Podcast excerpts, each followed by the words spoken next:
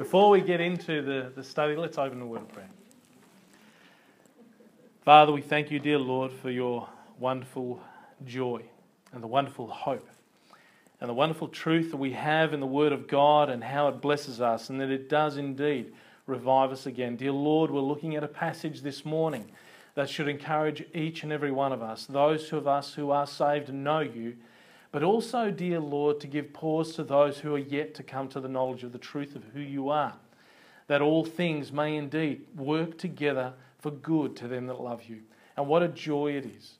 Lord, we praise you for this time. We thank you for this opportunity. And we ask you, dear Lord, that you would please bless this time. Open the eyes of our understanding, Father, that we could rejoice in you. Thank you in Jesus' name. Amen. Romans chapter 8. I have a new contraption here, so I've a little microphone, and now I can walk all over the place, and yeah, it's really good. Yeah, it's, it's nifty. I like it anyway. I invented it myself. Romans chapter 8. The one verse that we're going to be looking at is verse 28. But in order to get some sort of a context, we still need to take it a little bit earlier than that. So if we can have a look from verse, let's look from verse 25. Verse 25 of Romans chapter 8. It says, But if we hope for that we see not, then do we with patience wait for it. Likewise, the Spirit also helpeth our infirmities. For we know not what we should pray for as we ought, but the Spirit itself maketh intercession for us with groanings which cannot be uttered. And he that searcheth the hearts knoweth what is the mind of the Spirit, because he maketh intercession for the saints according to the will of God. And we know that all things work together for good to them that love God, to them who are the called according to his purpose. For whom he did foreknow, he also did predestinate to be conformed to the image of his Son, that he might be the firstborn among many brethren. No doubt for some of you who are familiar with this text, it has been a favourite of yours. Um, many of you would have committed it to memory. Um, many of you would, would, would think about this particular verse, and we know that all things work together for good to them that love God, to them who are the called according to his purpose. You'd remember that text when you're going through trials when you're going through the difficulties. And you know what's really interesting about it? What's really interesting about it is that is usually the time that we focus and we see that verse come to life. And that's the context of it. Because what we are looking for is all things. What are all things? We're going to touch on that in the first point this morning. But also to keep something else in mind that when we're going through really dark times and really difficult times within our lives, it's really difficult to understand or to see how all things can actually work together for good. It's difficult for a, for a teenager who, who has watched his parents separate. It's difficult for him or her at that time to see how this can work together for good. It's, it's difficult for for a single mother who has to work and has to care for her child and losing the position at work and losing the opportunity and the ability to properly care, it's difficult at that time for her to see how this can work together for their good. It's difficult when you lose a loved one. It's difficult when, um, you know, when you're suffering with trials of health. When, when those debilitating things and being the breadwinner being the one that is the one that cares for the family, for you to be all of a sudden um, in, a, in, a, in a real trial of health, it's really difficult to see how this can work together for good. It is difficult to see. But in this text, you're going to find an answer, and it's specific and vital to you personally. The passage doesn't deal in, in generalities it deals with individuals. The passage doesn't teach that evil does not have evil effects. But it does teach that all evil is worked together for the benefit of them that love God. How it comes together? Well, that's what we're going to be getting into this morning, and I pray that it's an encouragement for you. So, we've got four points again. The first one is benefit bracketed by evil. The text, its location of the text to give us our, uh, our context. The second point is evil blesses the beneficiary. The third point is benevolence imparted by purpose. The word bene, right, is an Italian or Latin word for good. Okay, so when you've got words like benefit, benevolence, uh, benevolent, beneficiary, understand that that's what that's referring to. It's referring to that which is, which is good. The third point is benevolence imparted by purpose, and the fourth is purposed according to God's will. So the first point, it's more important to understand the location of the text, okay? And my point is, and, and what I want you to understand uh, that I'm trying to bring out, so you, you, you got this ahead of time, is my claim is that the phrase all things refers to all evil things. It refers to all evil things. And we can see that by the, by the context. From verse 17, we recognize a point that Paul is making. Okay, he says there that if we suffer with him, in other words, if we suffer with Christ, that we may be also glorified together. Okay? Verse 17, then he goes on to and he says, For I reckon that the sufferings of this present time are not worthy to be compared to the glory that shall be revealed in us. And then he goes on again down to verse 27, where he's speaking about creation itself also groaning and travailing. And then we have verse 28. And verse 28, which is our passage, and we know that all things work together for good to them that love God, to them who are the called according to his purpose. You'll notice that verse 28 begins with a conjunction, begins with and. And is a it's a linking word. It links everything that's gone before it to it, okay, to that which coming immediately after. Verse 29 also begins with a conjunction. It says for. For. Okay? And this is that which is telling us the explanation, the reason why because it's God conforming us. In other words, He's, he's shaping us into the image of His Son. And that's what that is. And then we've got it continuing through verse 30 with the blessings that we have to be encouraged. And then right down to verse 35, where Paul again takes up this, um, this, this sequence of, of, of sufferings, but also the blessing that comes from it. So he speaks about it in verse 35. He says, Who shall separate us from the love of Christ? Shall tribulation or distress or persecution or famine or nakedness or peril or sword? And then he speaks about being killed all the day long as sheep to the slaughter. He says, In these things we are more than conquerors in verse 37. Verse 38, he says, What, a, what an incredible summary. For I am persuaded that neither death, nor life, nor angels, nor principalities, nor powers, nor things present, nor things to come, nor height, nor depth, nor any other creature shall be able to separate us from the love of God, which is in Christ Jesus our Lord.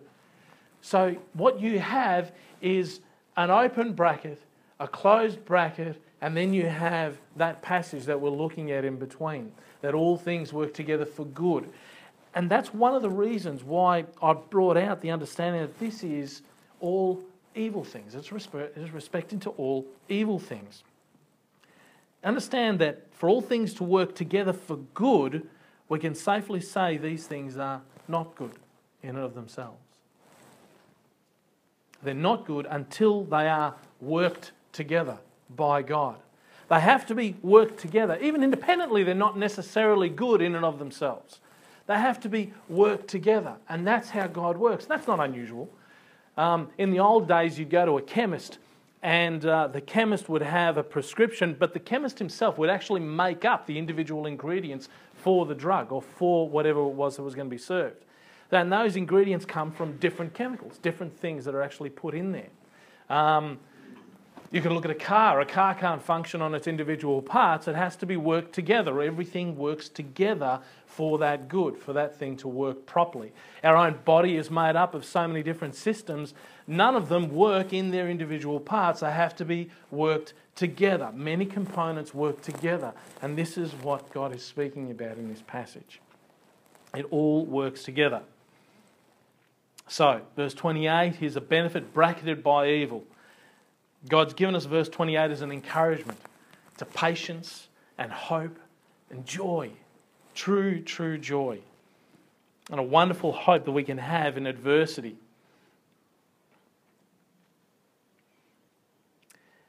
There's another thing here to consider, though, um, and that is with respect to one of the things that goes through your mind, especially when you're when you're struggling in your own walk, when you're struggling with sin in your life, and you look at this passage, and one of the questions come up is is is is sin one of those evils that actually work together for good? Because we would often think that that's true. It's really important that you cannot include that which God has specifically excluded. We know what sin is. The simple answer is no. No, sin in and of itself cannot work together for good. We know that because the Bible teaches that sin is a precursor of death. It's the very thing that goes before death. James speaks about it. He says, When lust hath conceived, it bringeth forth sin, and sin, when it is finished, bringeth forth death. It's completely excluded from this. And if it's specifically excluded, it cannot be included in this particular passage. Though the sins of the world, those sins that are directed toward a believer, the persecutions that we would go through, the trials, the mockings, the imprisonments, the scourgings, those sins directed toward the believer, however, are very different. Those are worked toward good for the believer, but the believer's own personal sin doesn't. Unrepented sin cannot bring forth any good. The qualification of our text refers to those that love God. Yet sin itself demonstrates a disregard of God by attending to that which led to the original separation of us. The original separation between God and man was for sin, it separated us. Should we now entertain it thinking that that's going to bring about a good? Logically, it doesn't even work. It doesn't work contextually, it doesn't work logically. Sin dulls our minds, it dulls our love toward God and toward others. It increases our own personal anxieties. It increases our self centeredness. It leads to a snowballing of bad decisions, and when it's finished, it brings forth death. Nevertheless, sin, repented of, turns to our good. Sin repented of does turn to our good as we humble ourselves before Him. We seek His face. And we turn from our own disobedience, rejoicing in His love and in His grace. Repented sin makes us more watchful against sin. It increases our duty to grow in Christ, to be conformed into His image. Do you understand? But sin held on to and not repented of doesn't benefit at all. It can't benefit. Brethren, we all wrestle with sin even as born again Christians, even as those who have had the light of the gospel shone within our lives. And we've spoken about that. We've looked at chapter 7 of Romans. We've looked at and found that we are more than conquerors in, in chapter 8, verse 1. We see that. But it's sin repented of that works to our good. It does make us more watchful. And it does bless us in that regard, but that regard only. The second point is that evil blesses the beneficiary. Evil blesses the beneficiary. Have a look at the text. It says, And we know that all things work together for good to them that love God, to them who are the called according to his purpose. All things work together for good to them. To them specifically, the beneficiary. The passage gives us an incredible insight and a beginning of the, the power and the sovereignty of God. How incredible is that? I mean, think about it that God can actually transform evil that's happening within our lives and actually turn it to a complete benefit. He can flip what we see as something that is evil and wicked and that we're struggling with and the sufferings that we have, and He can miraculously transform it into a benefit, to turn it around deliberately. Why? Because He is our Lord and He is our God and He knows the struggles that we go through. But what a wonderful blessing to see this promise. See, we don't see a lot of the things ahead of time of how things are going to finish up. When we're going through a particular struggle, we're not looking down the road. Ravi Zacharias gave a, uh, gave a really interesting um, anecdote. It's, a, it's an old um, Middle East folklore tale. and it tells about a, uh, it tells about a man who, who'd lost his horse. His horse had run away. And the neighbour come, comes next door and he says to him, Bad luck that, you lost your horse. That's not really good. And the, you know, the man says to him, Well, what do, I, what do I know about these things? You know? About a week later, the horse comes back with 20 other horses with him. And the neighbour goes back next door and he says to him, Wow, that wasn't bad luck, that was good luck. Your horse came back with 20 other horses. And he goes, Well, what do I know about these things? And the following week, his, his son was actually taming one of the wild horses. The wild horse actually kicked him and broke his leg. Neighbour came back and he goes, Bad luck that. Your son's uh, leg is broken by one of those wild horses. Bad luck they came back. And he goes, well, What do I know about good luck and bad luck? What do I know? You know? And then a little bit later, these band of thieves and robbers actually came looking for new recruits for their, uh, for their gang. And they looked at the young lad and they actually saw that he was lame and he couldn't walk because he had a broken leg. So they overlooked him and moved on. The next door neighbour came and good luck that, that his leg was broken, otherwise he would have been do you know what I mean? We, we, our problem is that when we're going through our difficulties and we're going through our struggles and we're going through our trials, we don't see what God is doing at the end of the road, at the end of the line. You know, I'd spoken to a young man recently and I said, you know, when you're going through a, tr- a tunnel, there's a lot, a lot of times we don't see the light at the end of the tunnel and we don't see that light because we're often in a bend. You know? And he responded, yeah, but it could be another train really, when people are going through depression, it's really difficult to get through, you know. They just, you know, it's hard. But evil blesses the beneficiary. We see that all things, evil particularly, actually blesses the beneficiary. What we think is evil actually turns to good. In fact, it works together for good. That is, the very suffering itself is the seed from which good grows. What we think as evil, God transforms to good. Turn your Bibles to Genesis chapter 50 for me, please. Genesis chapter 50. And verse 15 is where we're going to be taking our text. Uh, verse 18, we're going to be taking our text from there. The passage we're going to be looking at tells us the end of a story that began with 12 brothers, the brothers of Jacob. The second youngest brother had dreams. He had dreams where God showed him that he is going to be the ruler over his entire family. Um, his 10 brothers didn't like that. They actually were fairly jealous about it. Um, he had a couple of dreams, and unfortunately, young Joseph was a little bit naive in sharing some of those dreams to his family. Anyway, there came a day when he went into Dothan to actually see his brothers. And his brothers actually saw him coming and they said, Oh, look, behold, this dreamer cometh, they say. And they wanted to kill him, that they would be rid of him forever. But instead of killing him, they were persuaded to just cast him into a pit, and eventually he was actually sold to an Ishmaelite band who brought him as a slave to Egypt and sold him to Potiphar in Egypt. Anyway, a whole bunch of things happened, but at that particular time, Joseph was 17 years old. He was only a young man. 22 years would go by before he saw his brethren again. But this time, when he saw his brethren, after 22 years, Joseph was the second in charge of the known world at that time. He was the governor of all the land. Only Pharaoh had authority over him. What an incredible position to be in, and that's when his brethren saw him. Jacob also came into the land with the family, and they were all there. But now we're taking up our text where Jacob has died. Another 17 years have been added to this. So Joseph was 39 years of age when he saw his brethren for the first time. He nurtured them for another 17 years. So now he's 56 years of age at this time. But there still hasn't been, you get the impression there still hasn't been this reconciliation here with the brethren. Okay?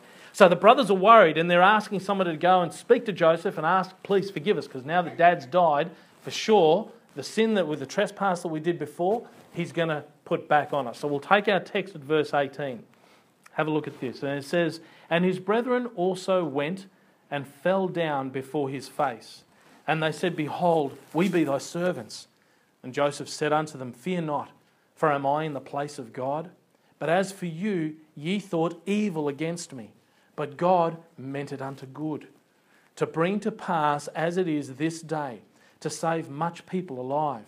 Now therefore, fear not I will nourish you and your little ones. And he comforted them and spake kindly unto them. And we know the end of this story.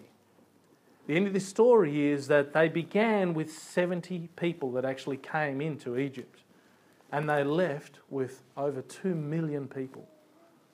430 years they spent in Egypt at that time, and then we have the Exodus story and account after that, and we've got the nation of Israel. They went in as a family, they came out as a nation, and a powerful nation at that. A very, very powerful nation for having that, that many people. So that's one example. That's just one.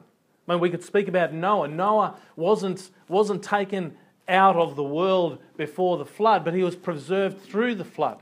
Matter of fact, he was actually saved from all the evil that was occurring in the land in those days. We can look at Daniel. We look at his three friends. His three friends weren't spared the fire.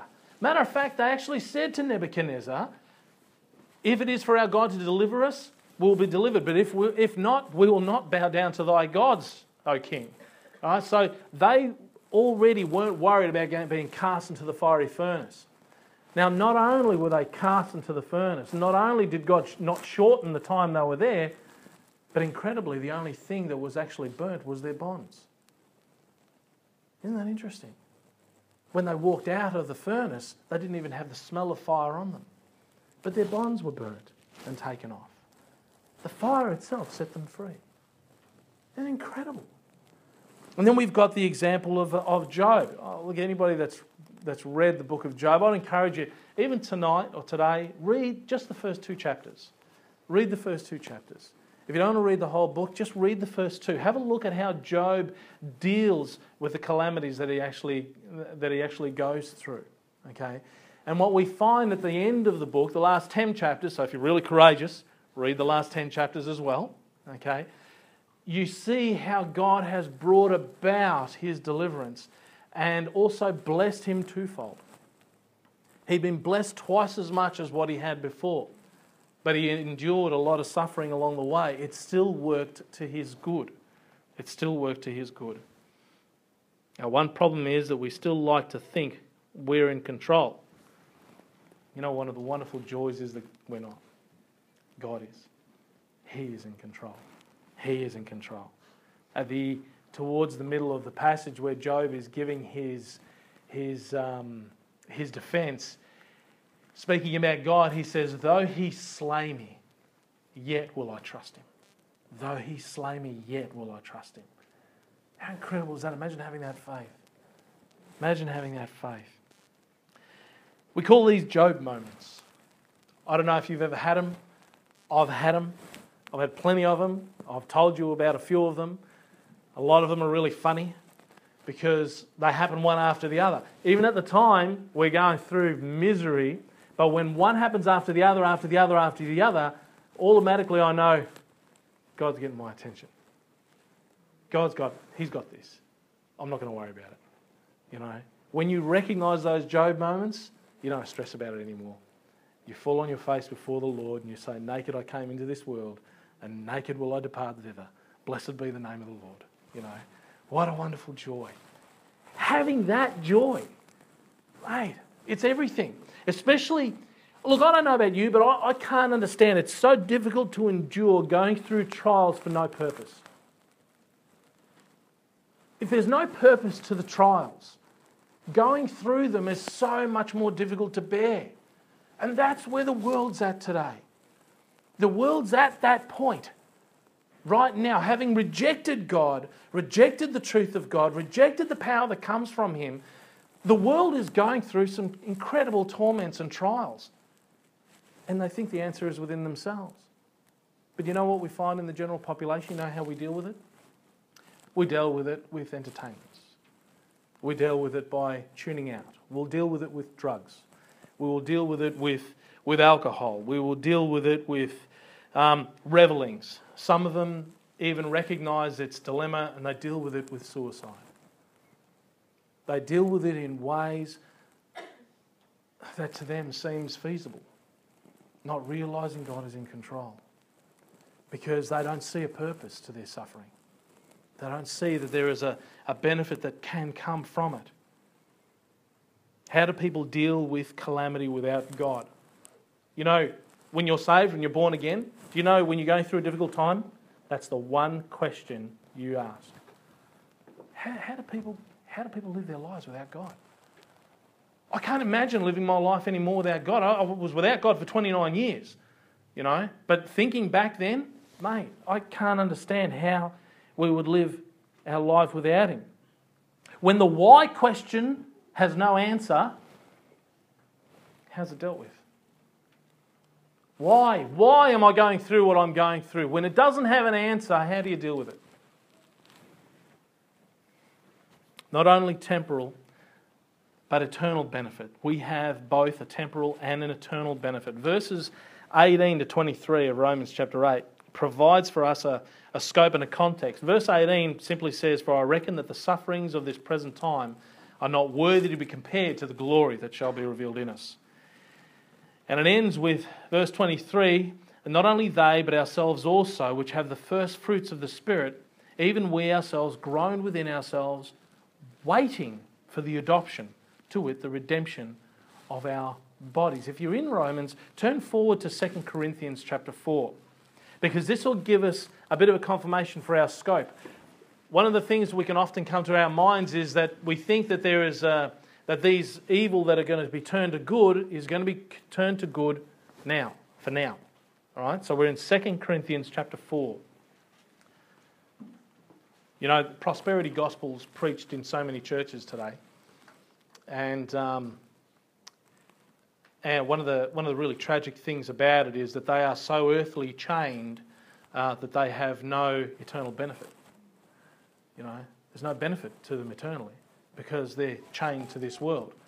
This, this text, this passage that we're looking at, doesn't limit the good to this world. For some, it's not even in this world. For some, it's eternal. 2 Corinthians chapter 4, verses 17 to 18. Paul says the same thing. He says, For our light affliction, which is but for a moment, how long is our life? Our life's a moment. Our life's a moment. It's a, it's a, um, it's a vapor. It's a, it's a blade of grass that's going to wither away. It's, it's, it's like the morning dew compared to eternity. Okay? For our light affliction, which is but for a moment, worketh for us a far more exceeding and eternal weight of glory while we look not at the things which are seen, but at the things which are not seen. For the things which are seen are temporal, but the things which are not seen are eternal.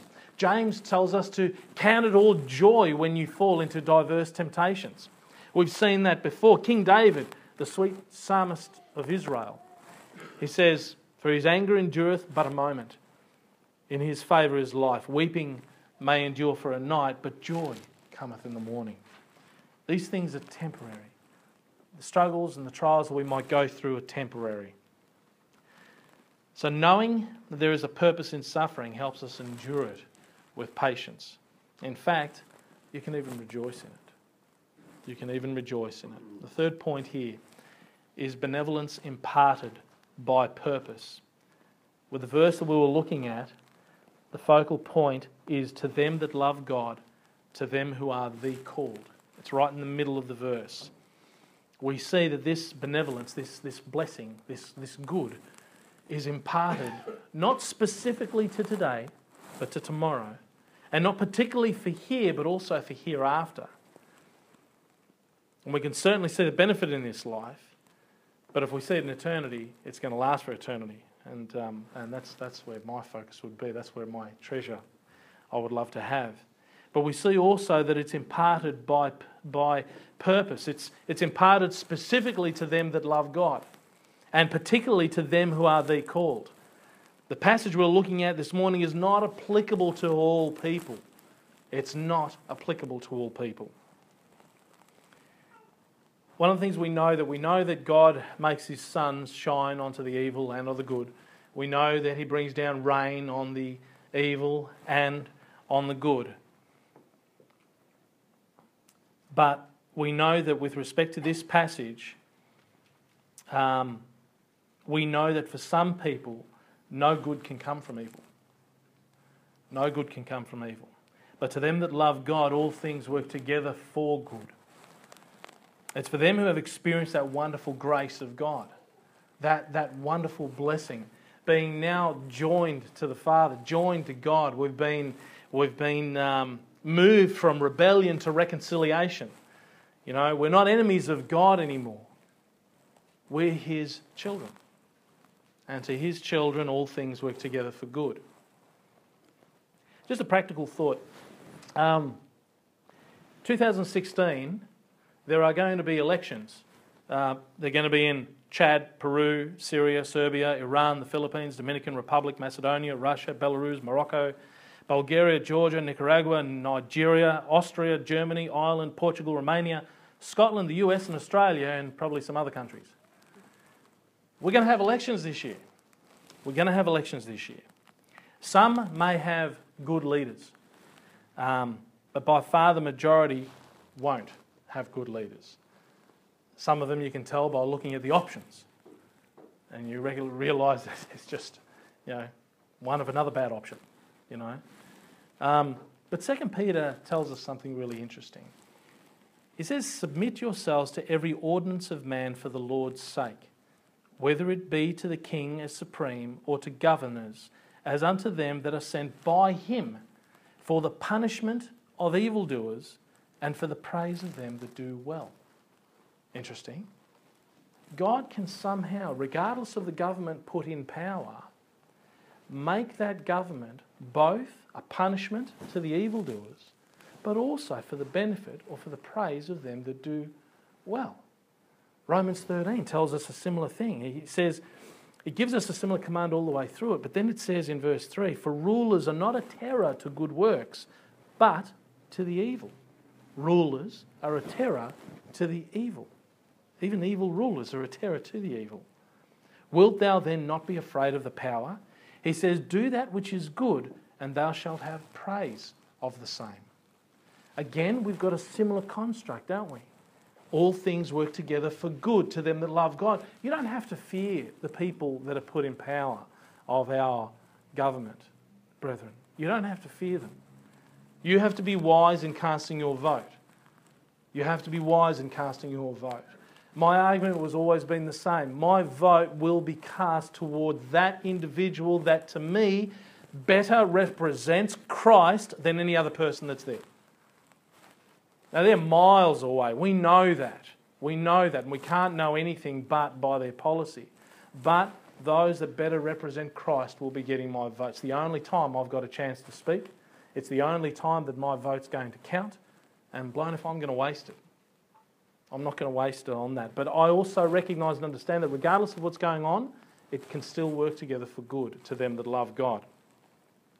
So, many people are going to be suffering evil that will have no comfort in their sufferings and will ever work to a good purpose. Government is the entity used by God for just that intent. There are those who do not love God. This passage doesn't apply to them. This passage doesn't apply to them. Now, the benefit of the text is imparted on purpose according to God's will. No unconverted man or woman can love God. They just can't. The Bible teaches, in fact, that they hate Him, that they're lovers of pleasures more than lovers of God. These cannot be comforted by this text. The text is exclusive, at least not until they rest in Him, anyway. Or they're converted by Him and they trust Him for their souls. But these trust in the good of this life and this world's promises.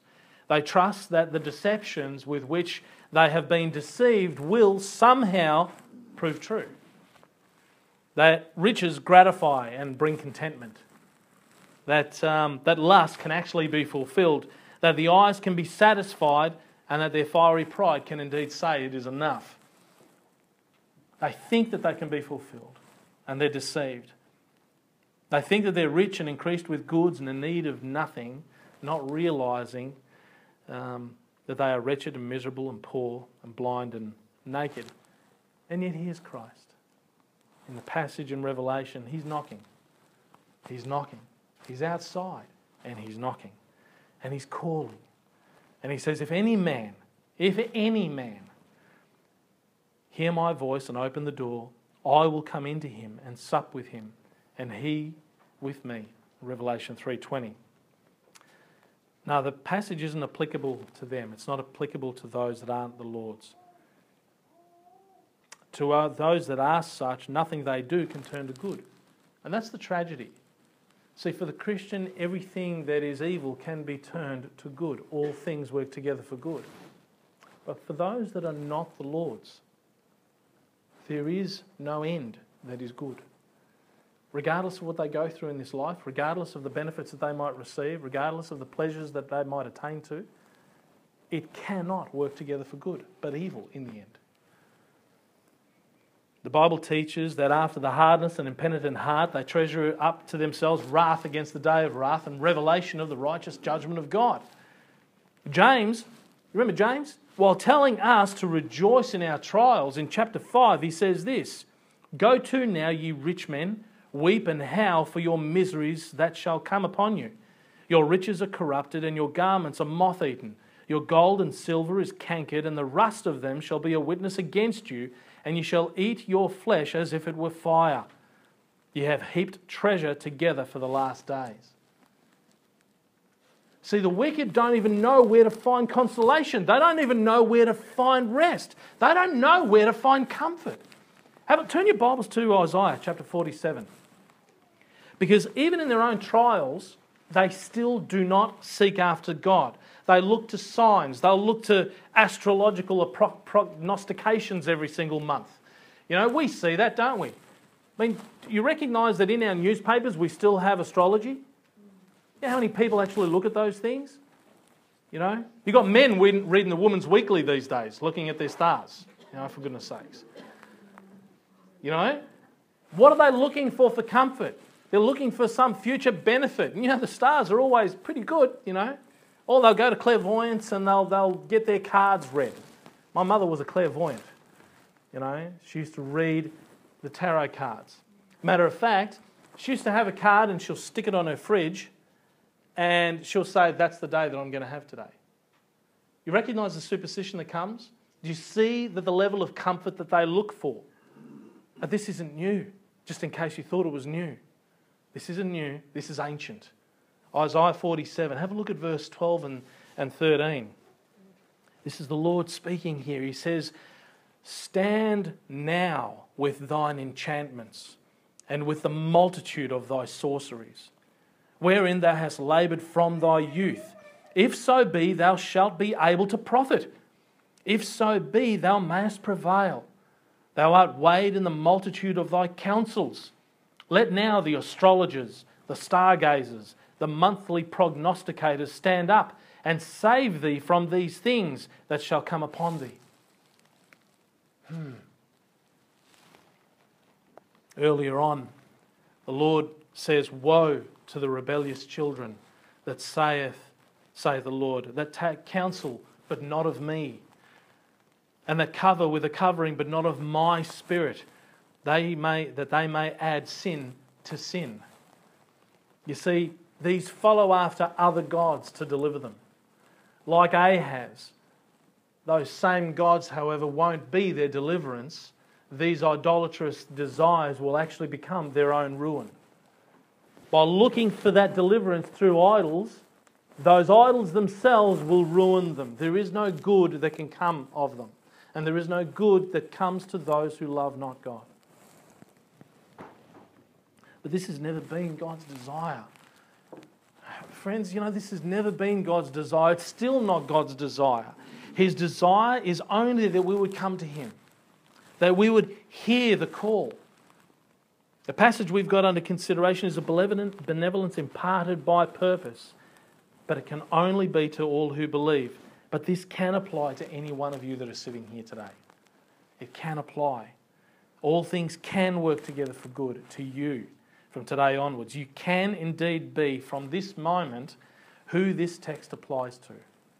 You can be the called, as this call is being heard by you today. Jesus said, Him that cometh to me, I will in no wise cast out.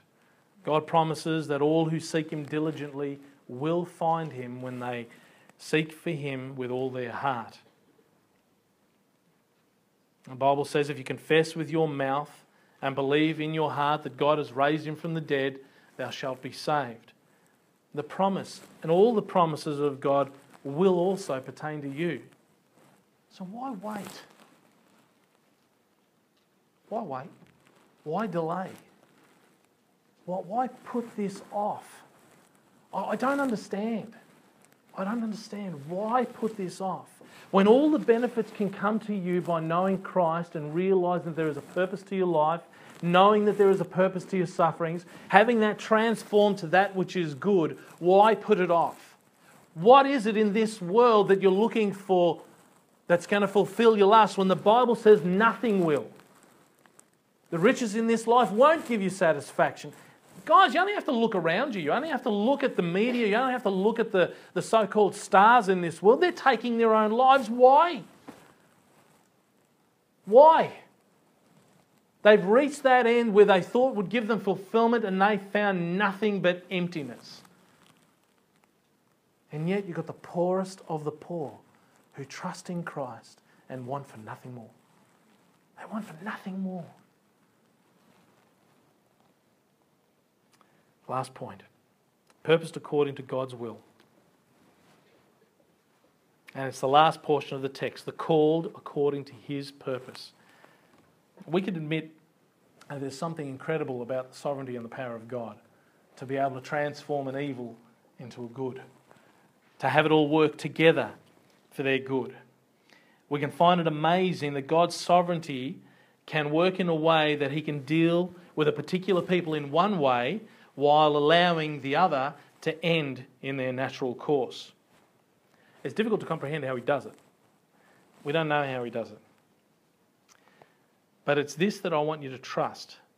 So, for the balance of this verse, we begin to touch on two specifics about God's sovereign grace and his purpose calling. The first one is that he calls, the second one is that he determines outcomes. God determines outcomes. There's not a person here that is born again into that wonderful love of God that God hasn't called. He's called each one of us. He calls you now. He calls you now. And some of you who don't know Christ already experiencing a call within your life now.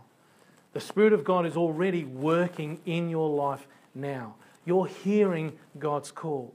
To some of you, you're feeling uncomfortable. To some of you, you're feeling hopeful. Okay? Those of you who don't know Christ are hearing God's call now. Okay? Respond. Respond within yourself, even.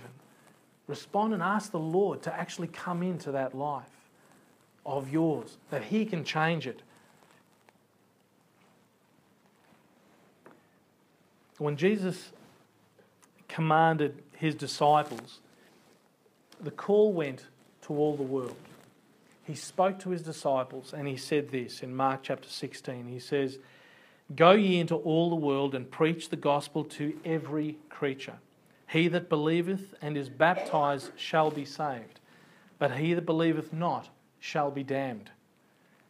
In Luke chapter 24, he said that repentance and remission of sins should be preached in his name among all nations, beginning in Jerusalem.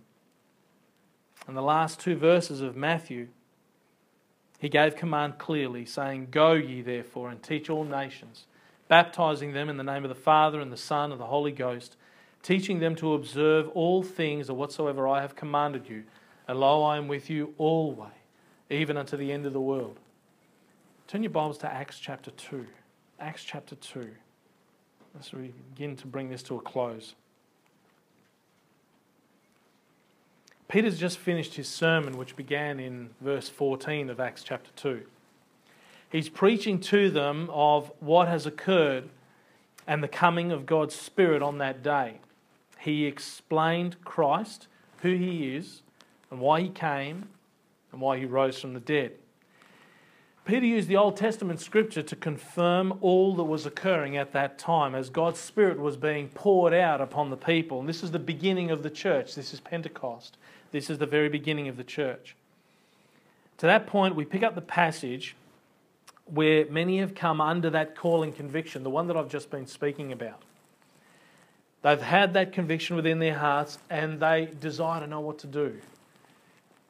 And this might reflect some of you that are hearing this sermon this morning. Acts chapter 2, and we'll take our text from verse 37. And it says, Now when they heard this, this is all the people listening to the sermon, they were pricked in their hearts and said unto Peter and to the rest of the apostles, Men and brethren, what shall we do? Then Peter said unto them, Repent and be baptized, every one of you, in the name of Jesus Christ for the remission of sins, and ye shall receive the gift of the Holy Ghost. For the promise is unto you and to your children and to all that are afar off, even as as many as the Lord our God shall call. Verse 40 he says, and with many uh, it says, and with many other words did he testify and exhort, saying, Save yourselves from this untoward generation. Then they that gladly received his word were baptized, and the same day there were added unto them about 3,000 souls. God called, some answered. And I say some. We look at it and we find 3,000 people. We're rejoicing that two people were saved that we know of in the last couple of weeks. 3,000 people came to Christ. 3,000, but I'm telling you, some were saved. Not all. Because you see, the Word of God went into all the world, it went into all the land, it went into all of Jerusalem. The call went out, some were saved. Some heeded the call. Some heeded the call. Will you? Will you heed the call? The second point is that he determines the outcomes, and they're according to his purpose. And this is where I'm going to leave my sermon. Because the next couple of verses, the next few verses that we're going to be talking about, is going to lead into that wonderful hope that we have for eternity, that, that, that glorious blessing that we have in the sovereignty of God. Okay? Let's take our text from verse 28, where we were in Romans, and we'll finish it there. I'm going to go from 28 just to 31. The text says, And we know that all things work together for good to them that love God, to them who are the called according to his purpose. For whom he did foreknow, he also did predestinate to be conformed to the image of his Son, that he might be the firstborn among many brethren. Moreover, whom he did predestinate, them he also called, and whom he called, them he also justified, and whom he justified, them he also glorified. What shall we say then? To, what shall we then say to these things? If God be for us, who can be against us? As you read that text and the way that you read it and the clarity with which it was given to you, that's how I read it. I don't try and transform it or change it in any other way. It's a beautiful passage of the Bible. But how incredible is that? If God be for us, who can be against us? If God be for us, who can be against us?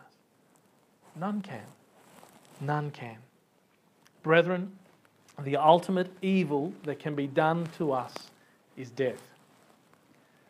But as death springs us immediately into eternal life in glory, what can we say but all things work together for good to them that love God? Let's pray. Father, we thank you, dear Lord, for the wonderful blessing of the Word of God, a word that encourages us, a word that gives to us abounding joy, dear Father, even in the midst of trials. Father, though you slay us, we would yet trust you.